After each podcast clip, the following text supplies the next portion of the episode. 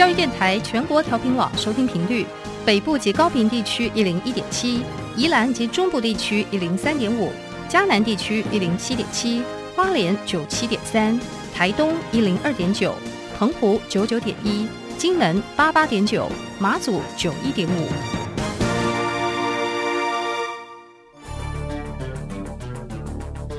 在这个资讯爆炸的时代，掌握正确的媒体讯息。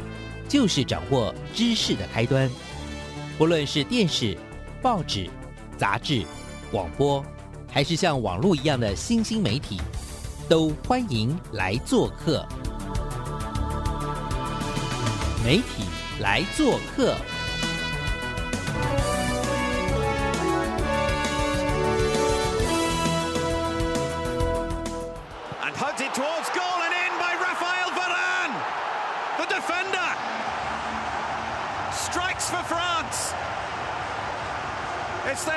Attempt on target in this match, and it is the opening goal of this match.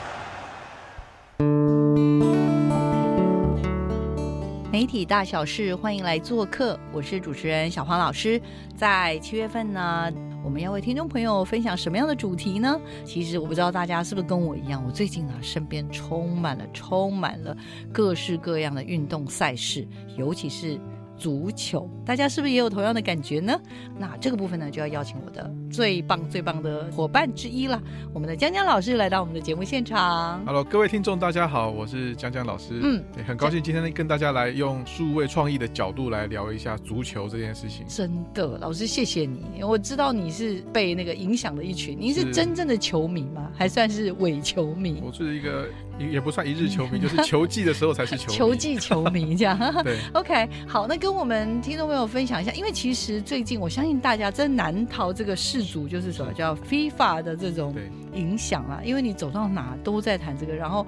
不管是这个超商啦，或者甚至是餐厅，我最最近已经听到很多，就是很多餐厅现在都改成可以看那个足对足球风了。所以这东西其实已经真的是渗透到我们的生活当中了。好，那可是在这次的足球赛事当中呢，我自己也关注到，就是在很多新闻的报道、相关报道里面，就不断的有一些科技的字眼出现。对，今天一定要请老师，老师最擅长讲那个把复杂的观念简单化，来先教我们几个很重要的这个，你你最。近有听到的有一些关键的这些科技词，好不好？好，我就是分享一些我在嗯被迫看到是球赛，没有，其实我自己很也很 enjoy 这些球赛。是啊。然后其实，在看球赛的时候，确实因为其实现在是进进入数位时代，所以势必会有一些数位科技进入球赛去帮忙球赛的进行。这样是。那我觉得今年大家一定最常在看球赛的时候被打断或被打扰的一项技术，叫做 VAR。那这项这项技术是叫做呃中文翻译叫做影片助理裁判技术，影像助理裁判技术，英文叫做什么？Video Assistant Reference 呃 Refer Referees Referee 就是就是就是参考参考的意思哈。对，那这主要的状况，其实我觉得从动机来看啊，其实足球是全世界最多人口在乎的一项运动，六分之一的人口，六个里面里面就有一个人爱看足球。全地球来讲，所以你会知道，其实，在欧洲，其实几乎每个国家。的人都疯狂的迷恋，应该不止欧洲啦。我知道像南美洲，甚至非洲，有很多人认为，就是想要赚钱，不是说去什么啊，那是他们翻身的唯一的机会。是不是？我看到一个球星，对不对？也是这样的概念。好，然后呢？然后，所以你会知道说，当一个当在世足杯这样世足这样子的场合去踢球的时候。胜或负其实不是一个队伍的胜负而已，它是一个国家的大事。没错，所以一颗一颗球没有进，你回你那个球员们背负的是回国有多少的？应该是不只是鸡蛋的问题，你根本连机飞机都不要想下飞机了。多少的国民会回顾我那一个失误？这样 真的。那所以所以所以同样的状况是对 FIFA 来讲，如果有一球裁判的判决是有非常有争议的，那一样会被传送数十年了，那是非常压力非常大的一件事情。是是是。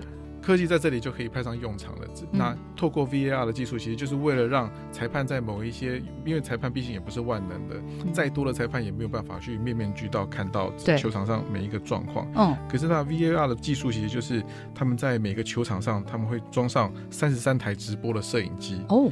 好，那里面其中还有八台摄影机是超级慢动作，还有四台是极度慢动作。那个慢动作的意思都是它是用更高格数去拍摄的，所以你会知道说有这么多三十三台摄影机，这等于说是把整个球场都团团围住。对，所以当有一个球发生一个判决上的争议的时候，马上这些三十三台摄影机的资料都会送到一个。控制中心去，嗯，那在那控制中心呢，其实就会有四个裁判，一个主审，三个助理裁判，盯着荧幕们，嗯，然后比方说现在有一球进球了，可是有人提出异议，然后裁判可能觉得说，哎，场上的裁判可能觉得说，他好像没有看清楚刚刚那个动作是什么，嗯，他就会询问 VAR 那边的。裁判的意见，所以这个时候我们如果在看转播的时候，那个场上的裁判就会就会对着镜头比出一个长方形的一个姿势，哦，代表他需要 VAR 的意见。主场裁判呢就会走到那个场边去看荧幕。同时，他的耳机里面就会有四个裁判跟他讲说：“哦，我们这边看到的是什么？”同步的把他们看到的内容，刚才那一球不同的角度的影像丢给那个裁判看，让他让他觉一样还是让做一个判断。哦，所以还是由这个主要的裁判去做判断。对，只是有点像是一个助理。刚刚讲嘛，这个叫做影片助理裁判，就是说就多了一个刚刚讲的一个参考。对，这是一个蛮重要的比赛的伦理，就是裁判的决定绝对是最大的。嗯嗯。但是科技呢，永远只是辅助，所以是透过那裁判，当他觉得我需要一些客观意见的时候，他透过科技给他一些意见，让他从不同的角度看到刚刚刚刚那个 moment 不同角度发生了什么样的事情，是可以做出更正确的一个判断。那所以我们通常有点像是在观看的时候，就会被迫要稍微暂停，对，因为需要花时间去找到，比如说刚刚。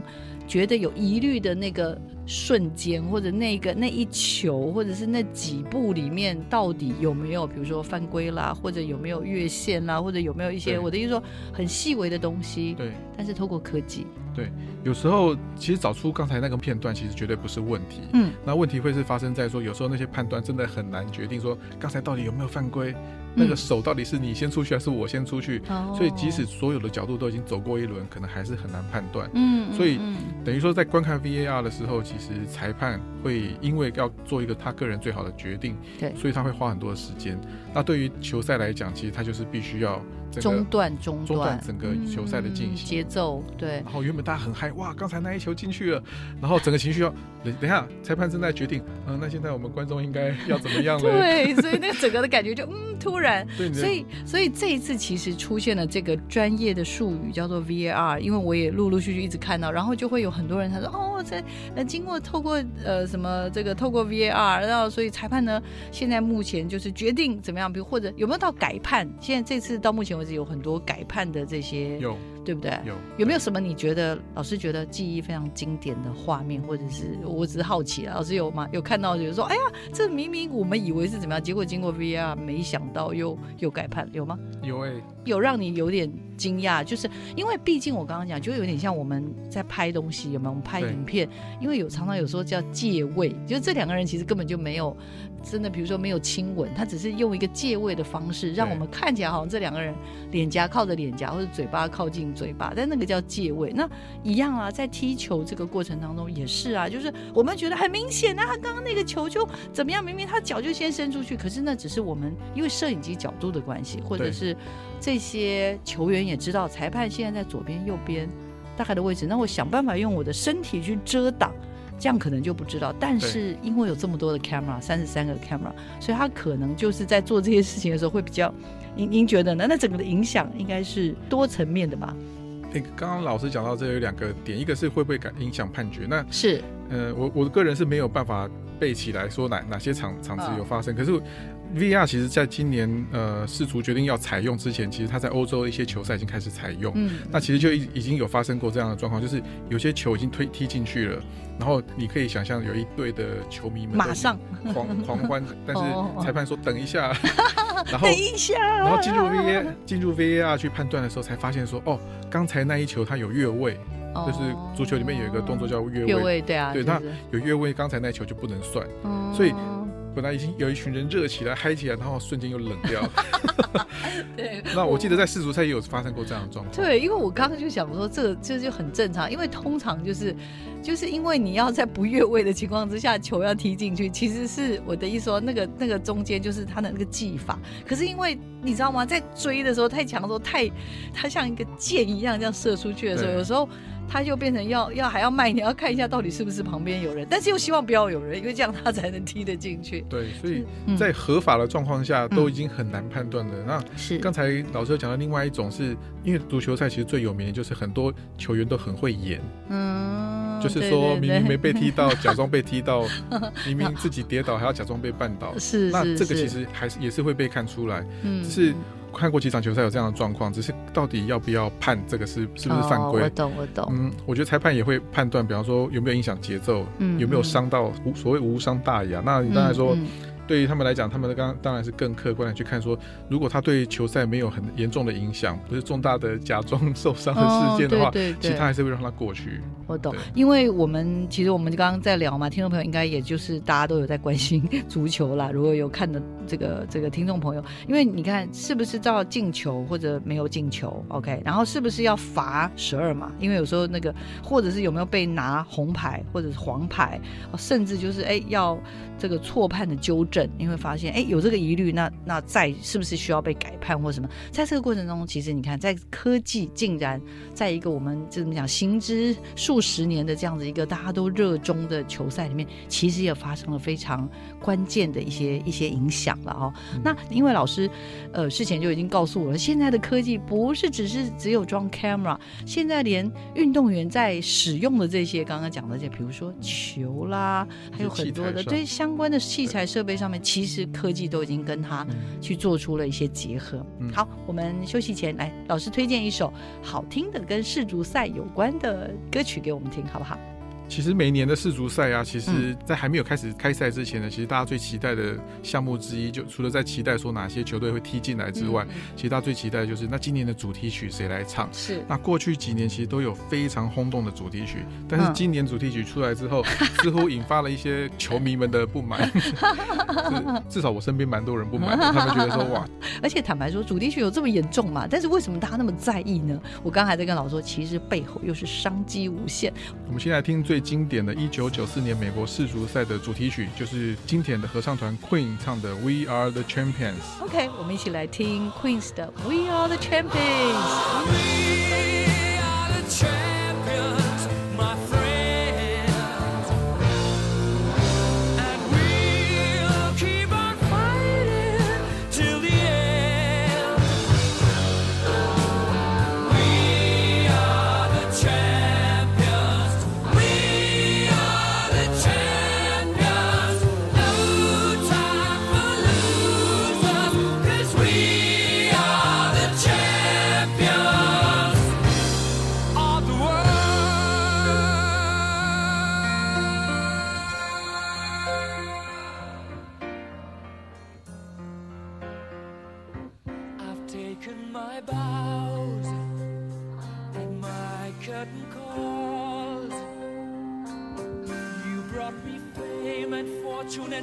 that goes with it. I thank you all, but it's been no bed of roses, no pleasure cruise. I consider it a challenge.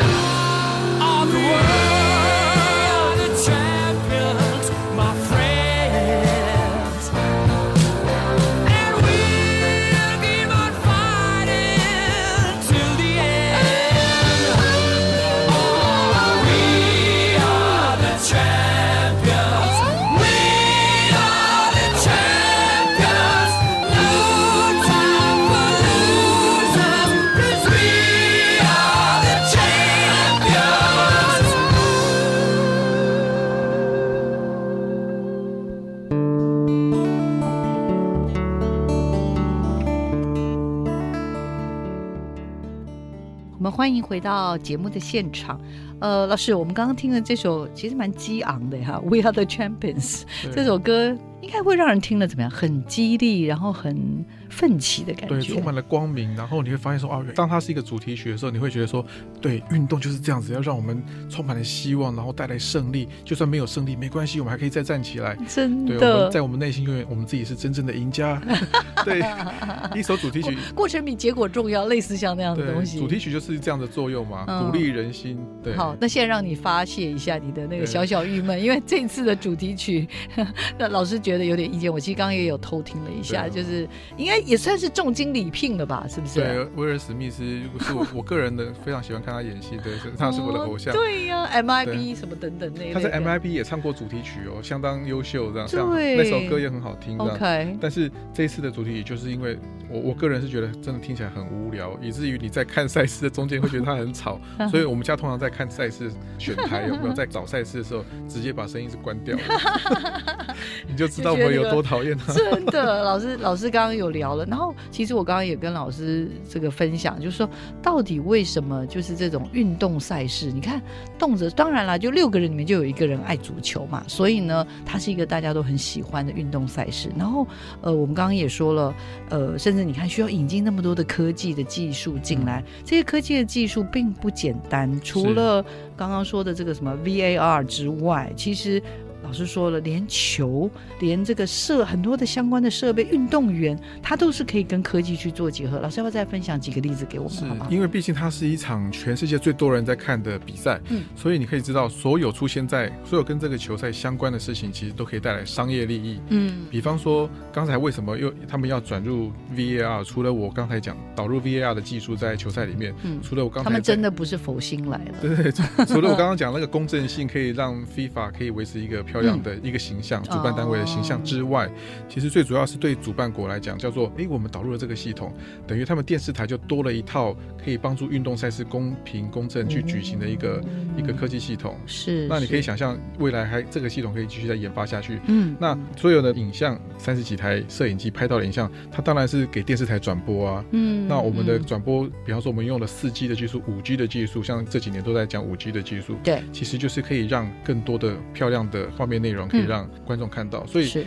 运动赛事带动了哦，除了主办单位之外，其实电视转播单位也可以得到一个很好的。进步。对，没错，然后所以所有其他的厂商也会想要加入，嗯，对，所以其实它就是有点像一个大的产业嘛，所以人家说的运动行销、运动赛事，为什么大家都要抢破头啊？不管是四年一次的奥运啊，或者像这个 FIFA，这个看起来就是一群人在那边追着球这样跑来跑去，但是大家为什么要这样？是背后其实商机无限。就连那个足球比赛最主要的主角就是抢场上的那颗球，嗯，被大家追来追去的，对。是。那那颗球其实这几年来也科技化了吗？它不是就是一颗圆圆的吗？它一直是艾迪达帮非法在设计这颗足球，所以以前的科技都是用在说怎么设计这颗球，就是用多少片皮啊，用什么样的缝纫的方法，让它可以很强韧这样。是是。然后在这几年开始导入一些数位技术进去。那今年的状况，他们就是放进了一个晶片进去，那个晶片叫做 Telstar。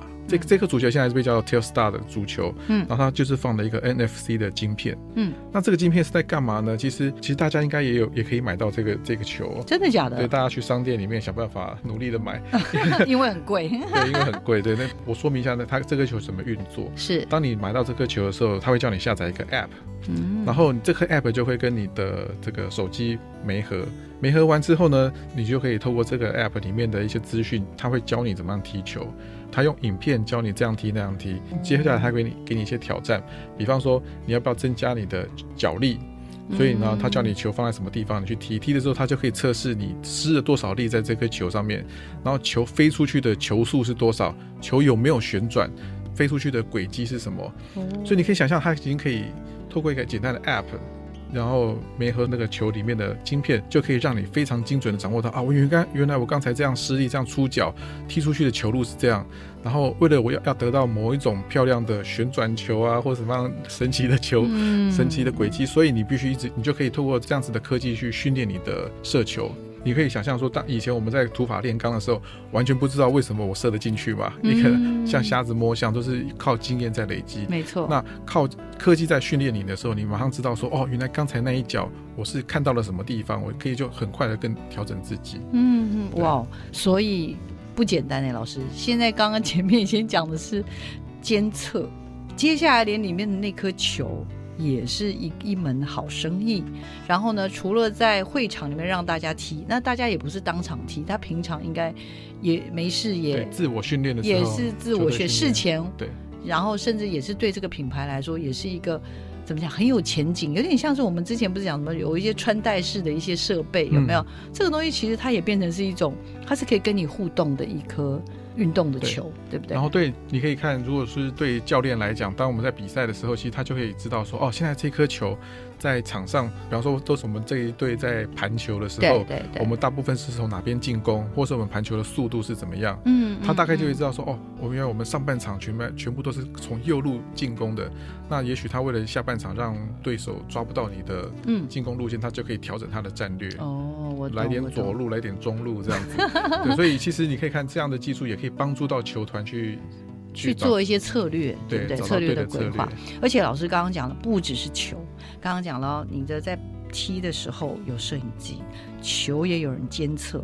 老师刚刚跟我说，连人都逃不过来。老师，人怎么被科技控制一下？对，然后今年也大家也一直在提到一套系统，叫做 EPTS，就是数位化表现和追踪系统，叫 Electronic Performance and Tracking System。简单来说，就是表现跟追踪系统，但是是电子化的。对，电子化的。所以，那这这个系统，那听英文当然是很悬。那是在干嘛呢？它其实就是在掌握现在球场上本队所有的球员们的动向。嗯，好，你可以想象，比方说现在球我们发球之后，然后从谁的脚上踢到谁的脚上，然后球场每个人站在什么样的位置，那这些记录都会变成一个电子化的记录。所以对教练来讲，他就可以他看着他的手上的 pad 一个小荧幕，就可以就可以知道我现在的每一个球员的配置状况。嗯，所以他一样可以从这样的内容就可以知道说，哎，他上半场好像比较有体力，下半场整个人的速度变慢了。哦。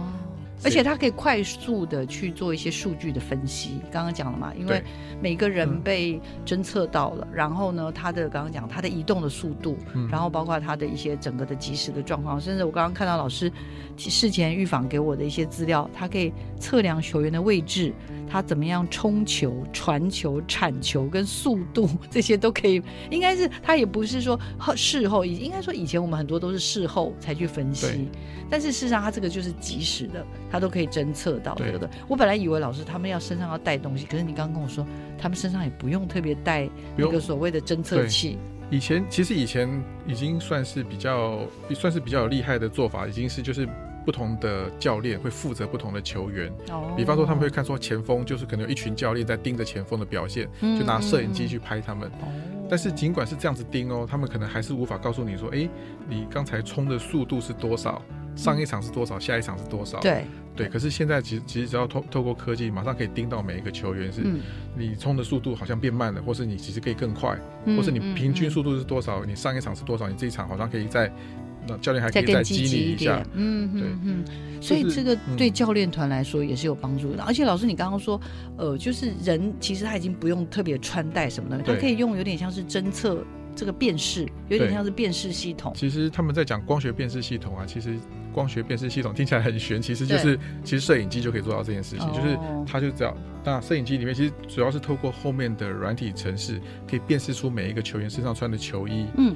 所以他就因为现在的辨识程度已经可以做到很高了，所以他就可以掌握到每一个球员的号码，现在跑到什么样的地方。没错，没错。好，老师刚刚有跟我介绍一下一套很酷的东西，然后听众朋友呢，推荐你可以把你的手机先拿出来，但是我不知道是不是每一款的手机都有这个功能啦。不过我们两个刚好用的手机都有这个功能，就是现在的所谓的什么，我们的手机它也可以跟你互动哦，跟关于足球的最新资讯是。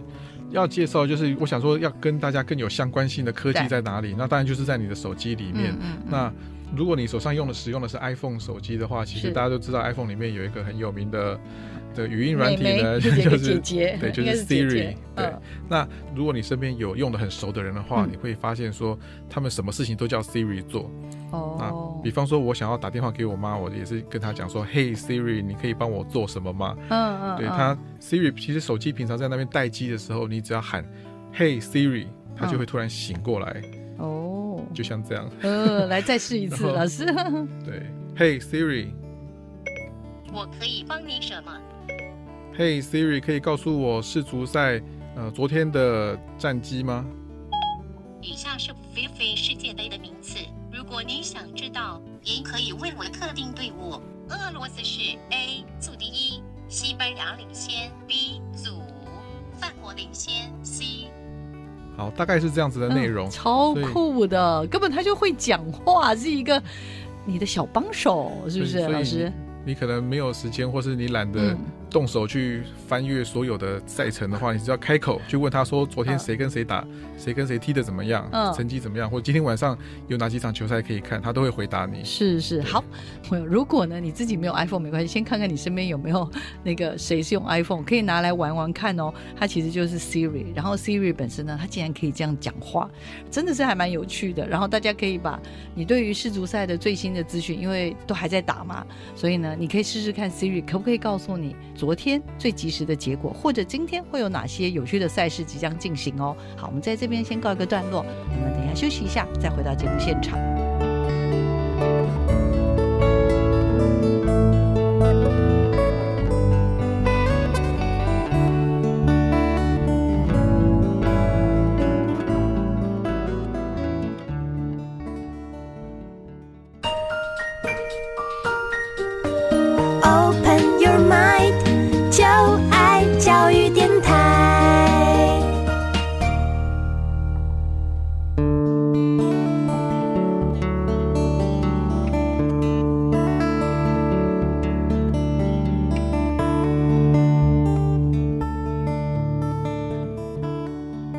欢迎回到每个礼拜一的上午十点到十一点的媒体来做客，我是主持人玉清老师。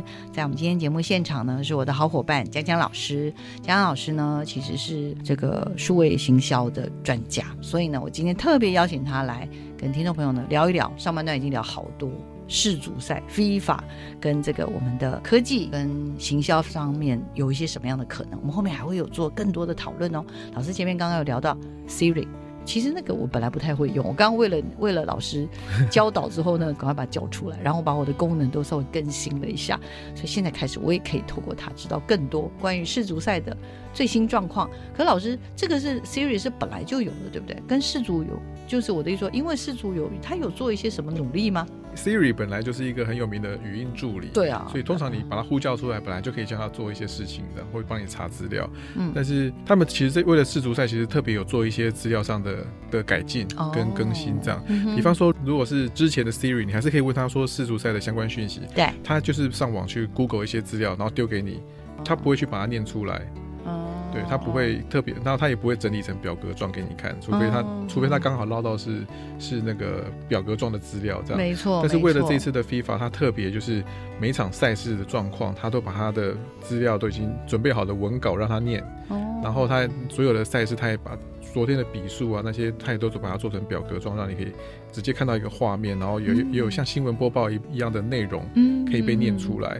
所以这个其实是 Siri 为了这一次的 FIFA 而特别优化过的内容。哦，对，是好，也就是会觉得不是想象中的这么单纯。但是老师从刚刚的足足球艾迪达到刚刚的那个什么，我们的这个什么监测的这些相关的系统啊，这些厂商都是人这么好吗？没事干嘛都那么认真的在做研发呢？到底它背后的目的是什么？其实应该。不止于这些而已吧，是不是？对，厂商人虽然是虽然很好，也也也平常也不坏 呀。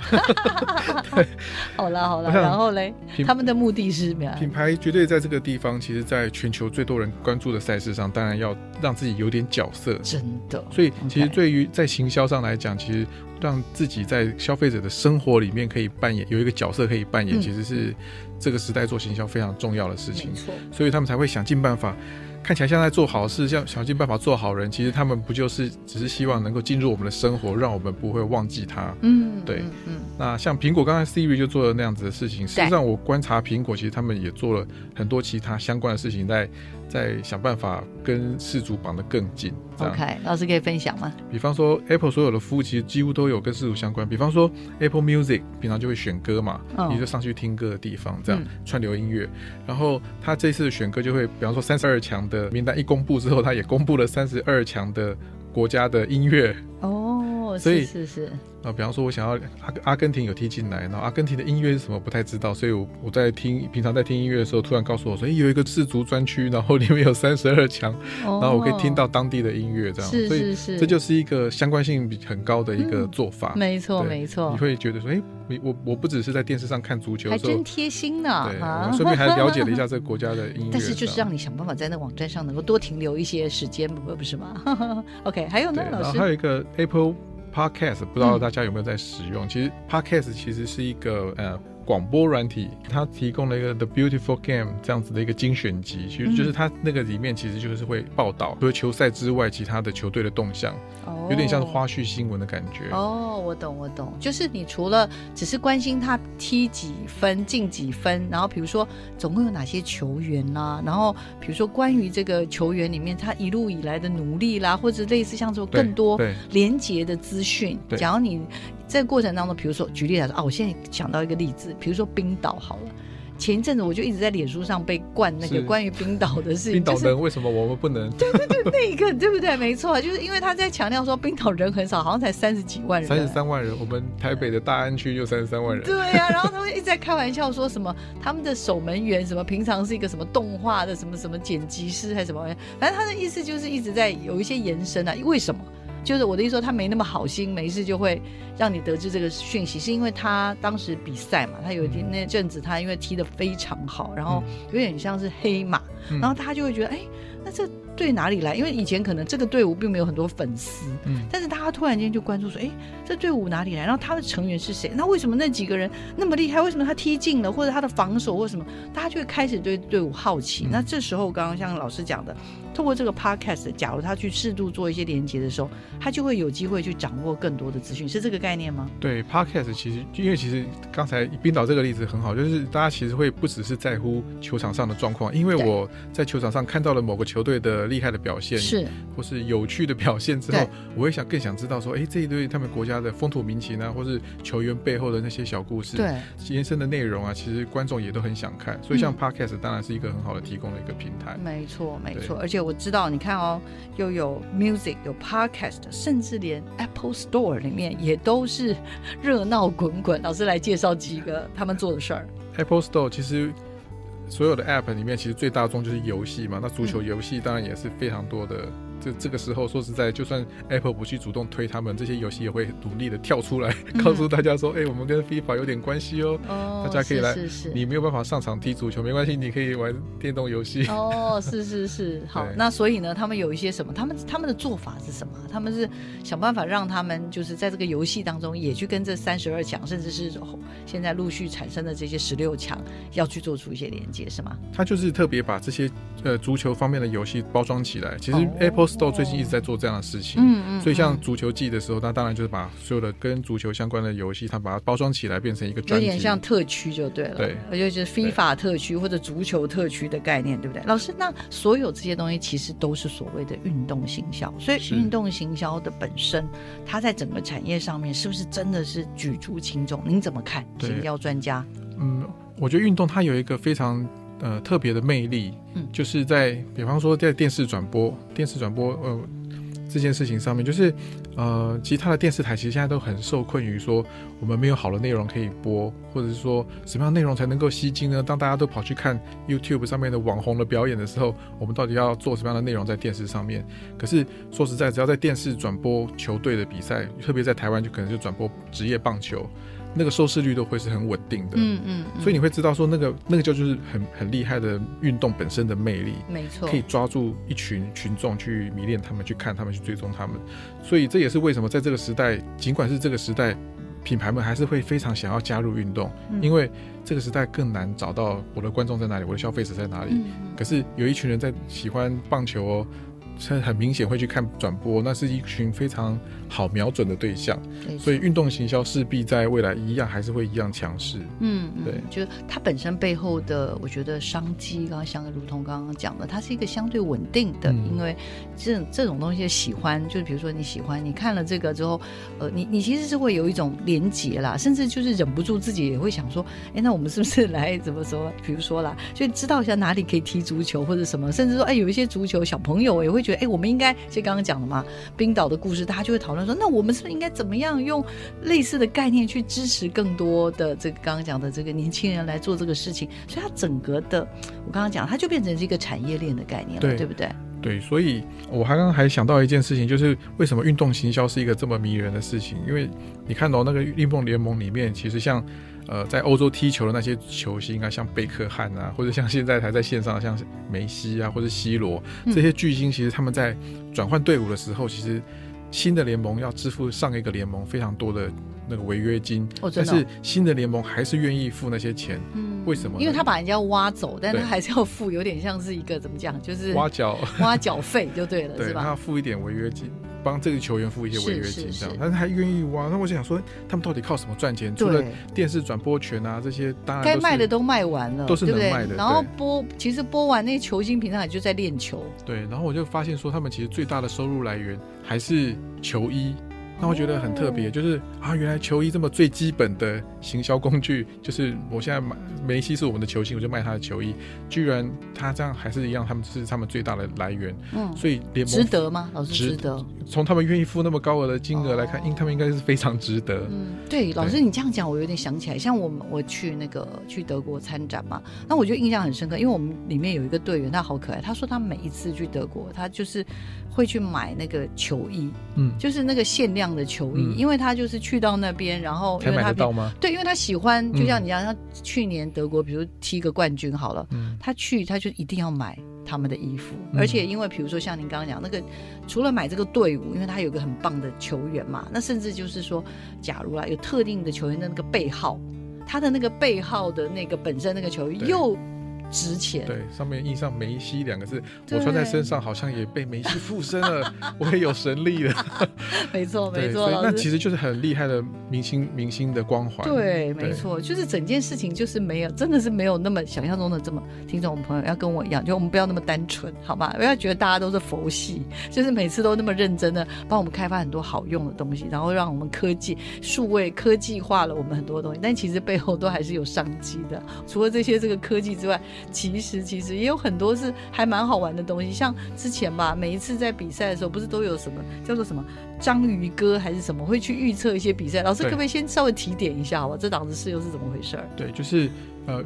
不知道为什么预测球赛的结果变成一个很娱乐性的事情。我猜测可能是因为一方面可能也是运彩的关系，这样。可是我想每次看球赛的时候，本来除了你支持队伍之外，对，通常也会如果刚好没有我支持的队伍，那我可不可以猜一下谁会赢谁赢谁输，然后可以证明一下我的有点参与感，就是是这样。就像台湾，我永远目前为止好了，目前为止都没有什么队伍可以参赛，那我们只能临近国家有只有日本参加了嘛，日韩，所以呢，我们就会想要。这个有一点参与感，就会发展出预测的系统。嗯，对，所以我等下会接下来就会介绍一些预测系统，而且是透过 AI 去预测球赛的结果。是是是，就比较不是像以前一样，就是什么像刚刚讲的章鱼哥，就哎他今天往哪个方向，然后就根据预测他会哪一个国家赢这样子。是好，老师，那这一段我们休息前，然后要推荐一下吧，听什么好听的歌？这一首也非常的经典，是一九九八年法国世足赛的主题曲。哦，然后它的名字。听起来可能大家没有印象，叫做 La Copa de la Vida，哦，叫做生命之杯。是，可是你只要听到 Go Go Go，阿嘞阿嘞阿嘞，你大概就已经想起来说，哇，就是那一年嘛，瑞奇马丁他的电动马达带领我们一起看足球。是是是，好，OK，我们就来先来听这一首哦，由那个 Ricky Martin 带来的这首。坦白讲，那个歌词我也不太会念，我们一起先听歌好了。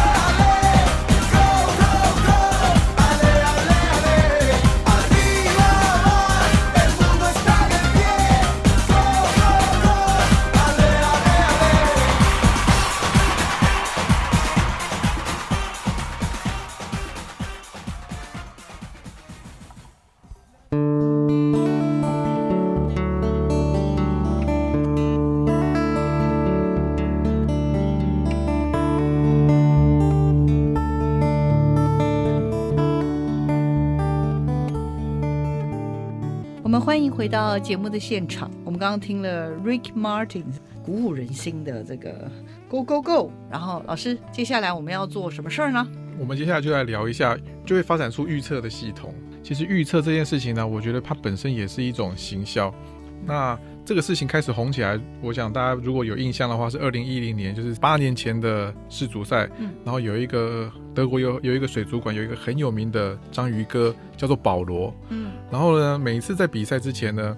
啊，水族馆的员工就会准备两个玻璃箱，然后放放上即将对决两个球队的那国旗，那里面放食物，然后看章鱼哥会吃哪一个。嗯，然后章鱼哥如果吃了某一队的，就代表那队会赢。当年非常准，非常神准，所以章鱼哥保罗变成一个神物，这样。没错，大家都要说来了，又要比赛了，来了，各位看他要吃什么，吃哪一边。那这是一种行销手段，其实，那因为大家都很关注足球这样的议题，所以跟足球相关的事情就会很在乎。然后有一只章鱼，它那么神奇的。可以预测准确，然后你会不会想去水族馆拜访一下？很有可能，对的。那其实就是一个很好的一个行销方法。嗯，那后来每个主办国就会想这件事情。那像今年的主办国是俄罗斯嘛？嗯，他们也准备了一只白猫。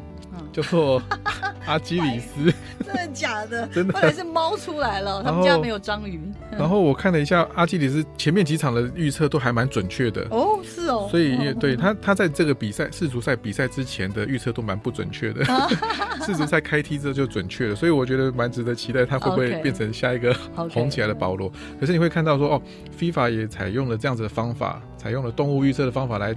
好像多了一个吉祥物，然后他会预测一下结果。就算他预测是错误的，你大家也会觉得就是一个笑，然后也觉得就是个娱乐嘛。其实也蛮觉得蛮怎么讲，就是在那个比赛的很激烈的过程中，也有一些比较软性的对议题来聊。对，可以茶余饭后很好聊。真的，那只猫，那只保罗，真的那只保罗，那只阿基里斯是吧？这事儿也不没那么简单。老师好，除了动用动物之外，其实现在科技来了，也有一些不同的事儿发生。对，既然我们已经进入数位时代，然后其实谁还可以来预测？那我们之前有聊过了 AI 哦，人工智慧，那当然可以有一个很好的角色，是它也可以来预测一下哦，世足到底谁会夺冠？嗯，然后就我找到的资料来讲，我至少找到了四家厂商 对象，四个团队用 AI 预测结果的事情。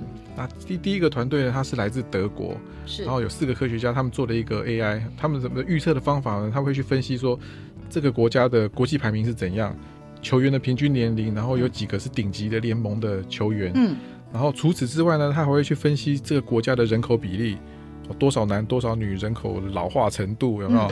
然后国家的 GDP，这个很有趣，为什么他他连这个国家的平均收入他都要纳入一个数据考量？嗯嗯，然后教练的国籍，嗯，所以。我在看这个，其实他们收进来的数据，你可以有一个想法是，哦，你可以，你可以就可以思考说，那为什么他要考虑 GDP？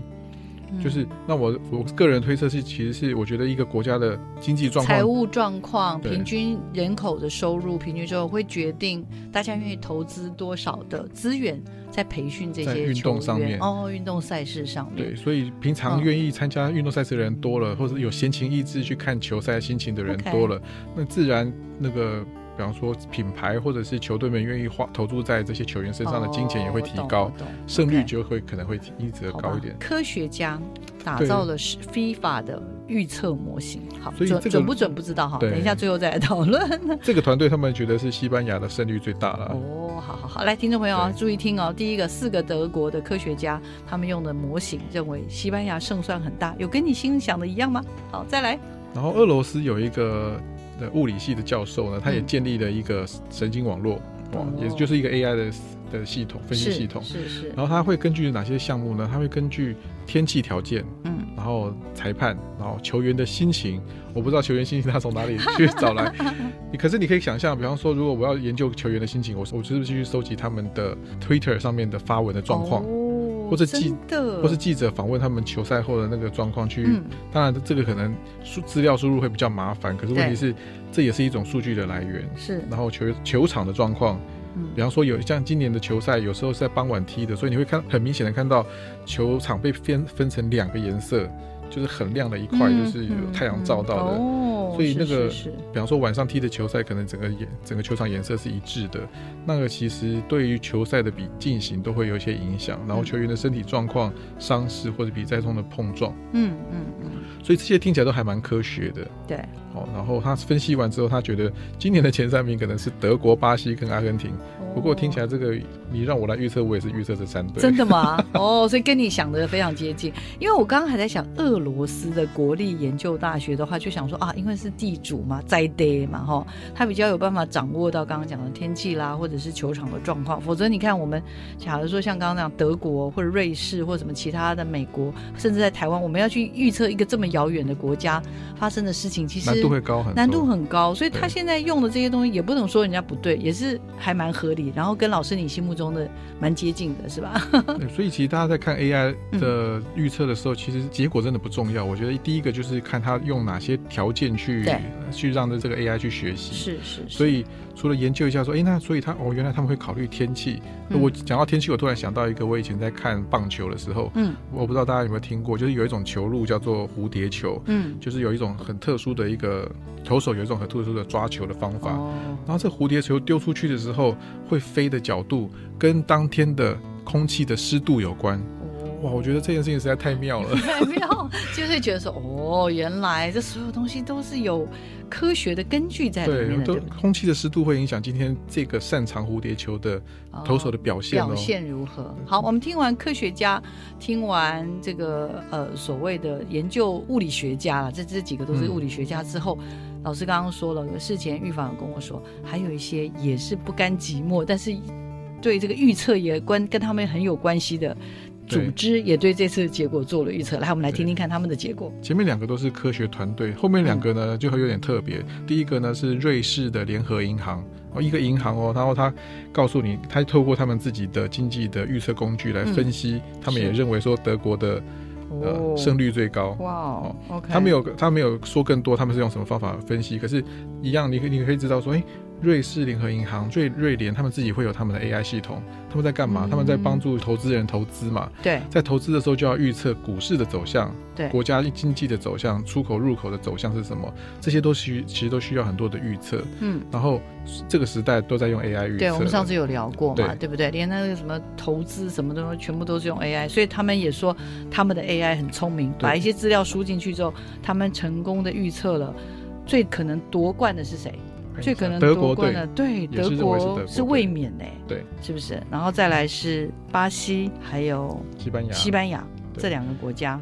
好，结果跟刚刚那个俄罗斯的科学家有点像哦，对，只有阿根廷的差别。没错。所以一个银行也会告诉你说，我们家有 AI 哦，然后我我的 AI 不但可以，也可以预测球赛，然后你就看看，我们就可以看看它的结果是什么对，样。好像另外还有一家也不甘寂寞的银行。另外一家叫高盛，高盛嗯也是很知名的投投资公公司，嗯，对。对，然后他也用他们的 AI 去做出一个预测，然后他们也预期说是巴西夺冠，然后其次为法国跟德国。哦，好，所以这些原本跟球赛没有任何关系的品牌，然后他拿出了他们家的 AI，加入了球赛的预测，嗯，然后对于我们这些观众或是消费者来讲，我们我们看到了什么？就哦，原来你们家有 AI 哦。如果你们猜对了，会觉得说哇，你们家 AI 好聪明。真的。那如果猜错了呢？老师，你觉得？猜错的话，其实会觉我会觉得对消费者来讲，感觉是无伤大雅、哎嗯，因为你就是来。你你是一个 AI，但是你毕竟是专门做经济分析的，你来猜一下球赛也只是好玩的娱乐性质，也没有期待你一定要猜对。所以你看这其实是一场绝绝对只会赢你。你如果就算猜输了，哦你就是得到一个声量嘛，得到一个曝光的机会。对对对，所以那猜对了，你还可以赚到很好的名声，所以何乐而不为？嗯嗯，对。好，我们这个月的专题啊，因为真的世足赛实在太热门了，所以我们就情商江江老师说，一定要来帮我们好好分析一下世足的科技跟行销。听众朋友有没有跟我一样收获很多呢？其实，其实我觉得啦，世足赛当然大家弄的这个真的很多人都我的好多好朋友都睡眠不足，常常在变猫熊了哈。但是呢，除了享受这个世足赛之外，我觉得老师其实也带给了我们很多启发。我觉得在这种世界级的赛事上面，你除了去 enjoy 这些比赛之外啊，你看一下场外的故事，你又得到了更多有深度的内容。然后你看一下人家用了什么样的科技，转播上用了什么，然后训练用了什么，你会知道说哇，原来这个产业还有这么样多的可能性在。然后你你可以接下去去想象说哇，那个 AI 如果在运用来预测球赛，可以拿去运用在预测别的东西上面，可以用在什么地方？那颗球可以被追踪。那如果放在车子上面呢？如果放在小朋友的书包里面呢？那可以追踪到什么样的东西？所以你可以发现说，其实这些应用啊，因为它是一个举世重视的东西，所以一定会是全球最未来最趋势的东西在里面。可以除了看球赛，看一下其他旁边的东西，可以收获更多。没错，非常感谢老师今天的分享。然后呢，我们也休息一下之后，就来进行我们这个月的乡民怎么说。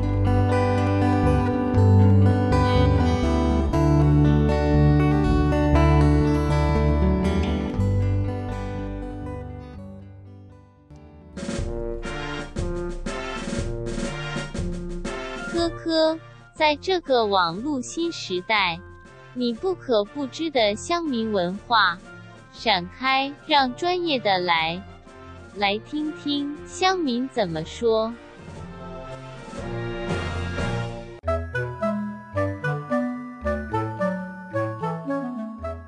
位水水大大安安。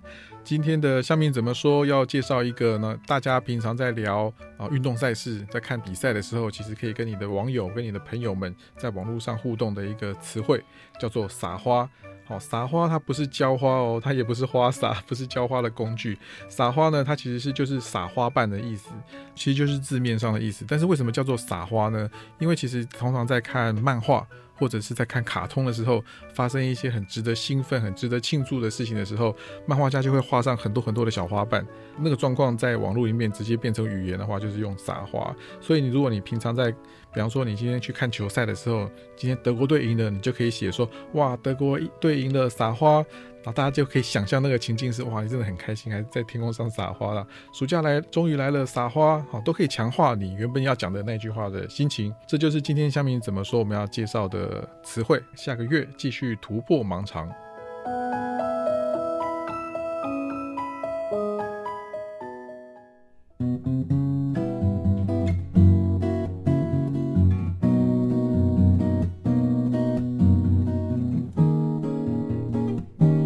我是苏命苏米恩，你现在收听的是教育电台。哦，朋友们，就爱教育电台。